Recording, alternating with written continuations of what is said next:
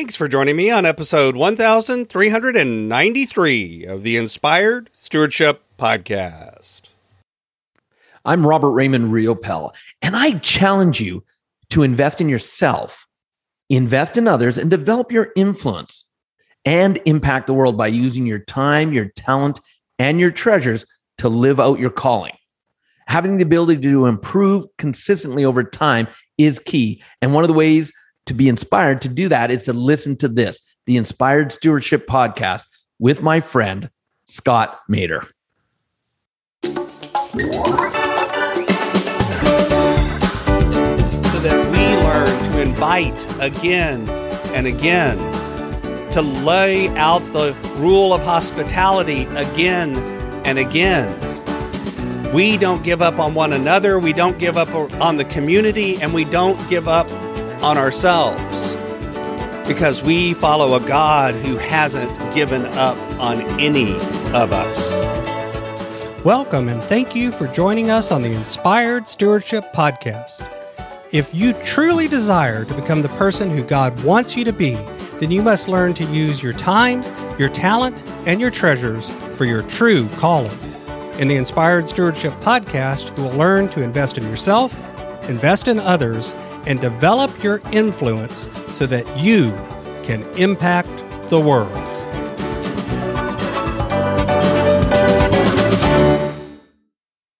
In today's Spiritual Foundation episode, I talk about Jonah chapter 3, verses 1 through 5 and verse 10, and Mark chapter 1, verses 14 through 20.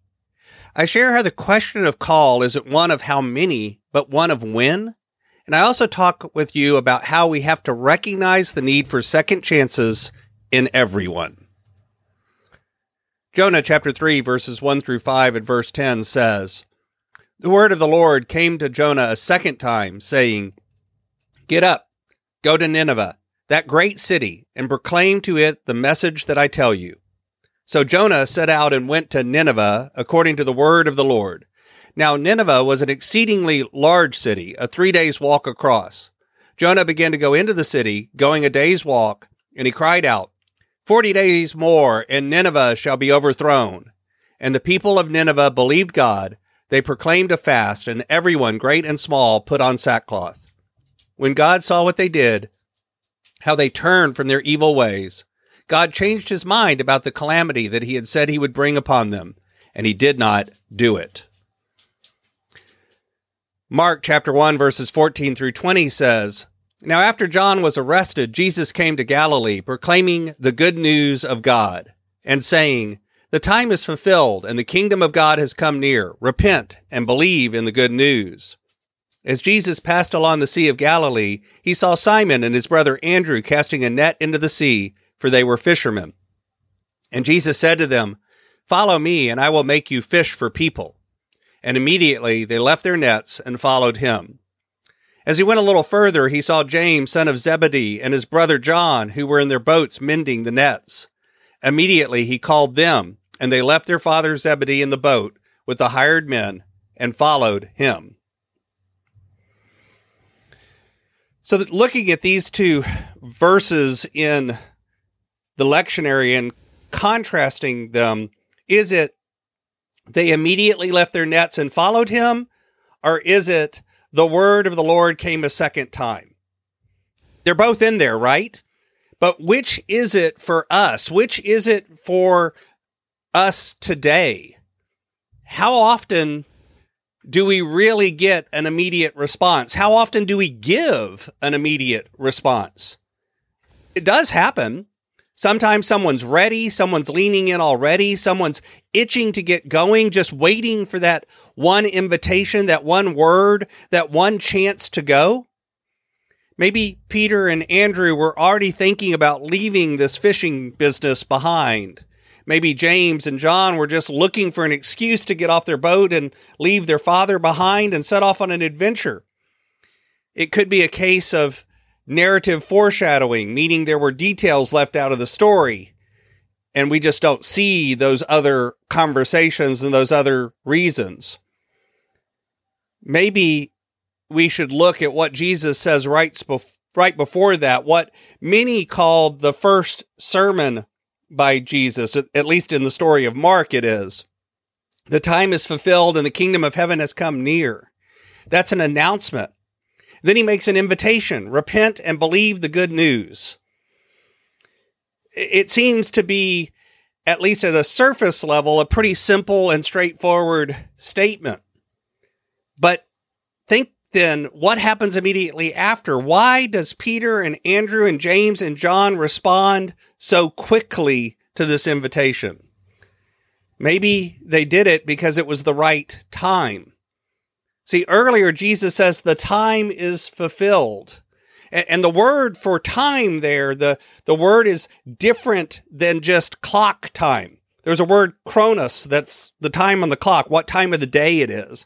And the word that's used here, kairos, is about having the right time or the appropriate time or what we would often call God's time.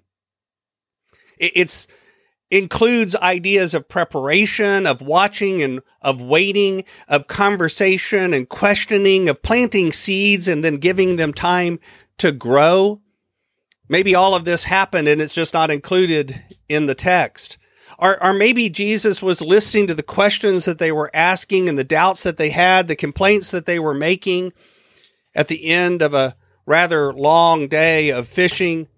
Maybe Jesus was paying attention to their physical body, their physical condition, but even more, the condition of their spirit.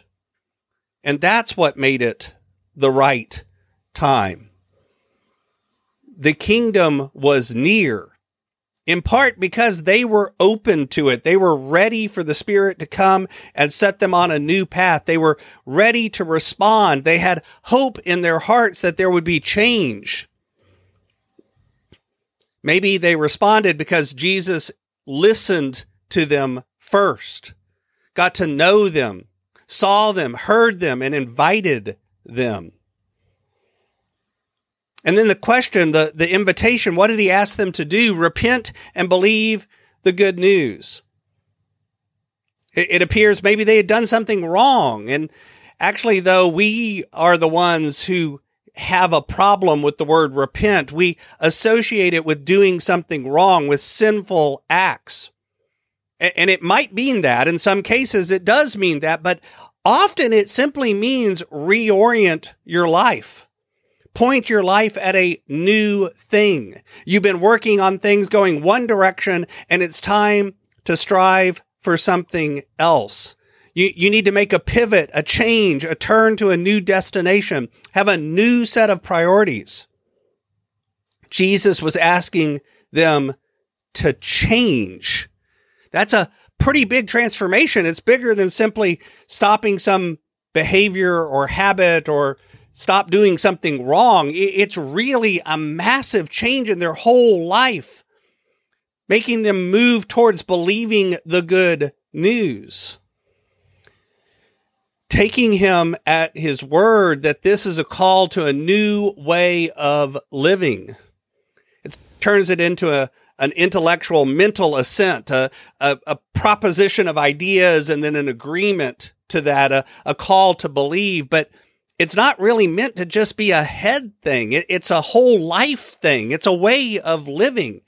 It's looking at a new possibility, putting all of your eggs in one basket. It's betting your life on the truth of the gospel. It's all of that, and it's even more. We often dabble with belief. We skirt around the edges. We nod our heads. We recite the creeds.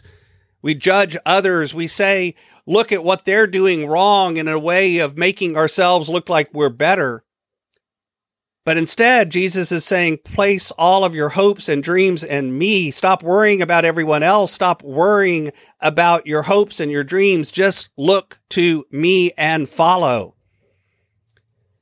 Of course, Peter, Andrew, James, and John probably didn't get all of this at first. In fact, if you keep reading in Mark, it becomes very clear that they didn't really get all of that at first, but they had a glimmer of it, an inkling of it.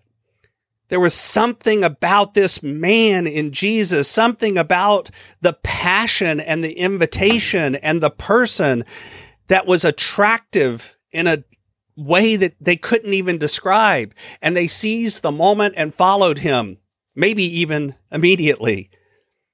And we can always hope that's what happens too, that when we reach out to our community, that's their response. But I think often that's not our response and it's not anyone else's. Instead of leaving the old life behind, we turn and we dive even deeper into what we're already doing, what we already understand. But then maybe the word from Jonah becomes important. The word of the Lord came a second time. You left out of the lectionary here is the first call to Jonah. In chapter 1, verse 2, it says, Go at once to Nineveh, that great city, and cry out against it, for their wickedness has come up before me.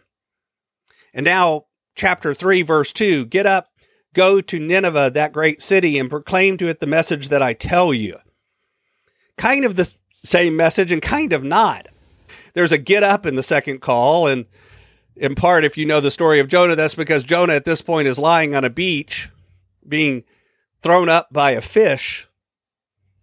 It probably implied in here is go take a shower first before you go to the city. But Nineveh is a still a great city. Jonah is still called to make a proclamation, but the tone has changed.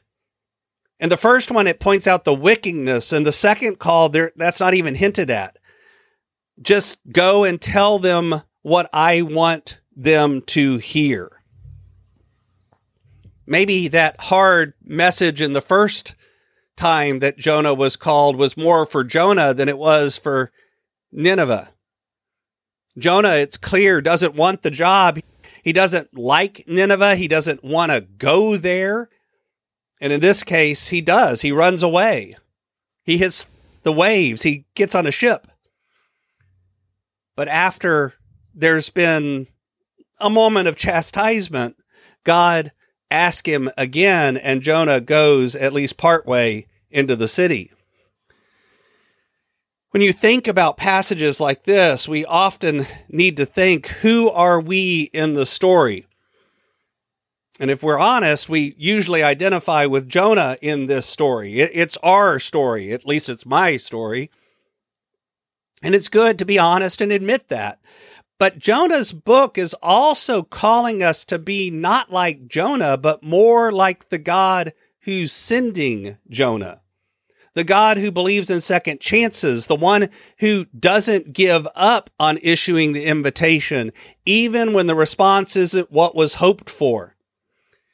The God who asks again and again so that we learn to invite again and again to lay out the rule of hospitality again and again.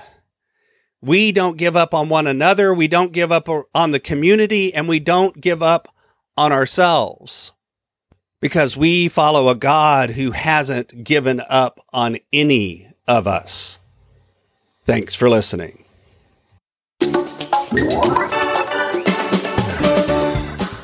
Thanks so much for listening to the Inspired Stewardship podcast.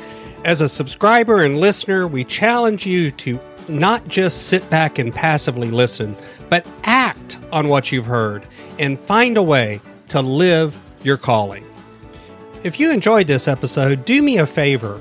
Go over to facebook.com slash inspired stewardship and like our Facebook page and mark it that you'd like to get notifications from us so that we can connect with you on Facebook and make sure that we're serving you to the best of our abilities with time and tips there.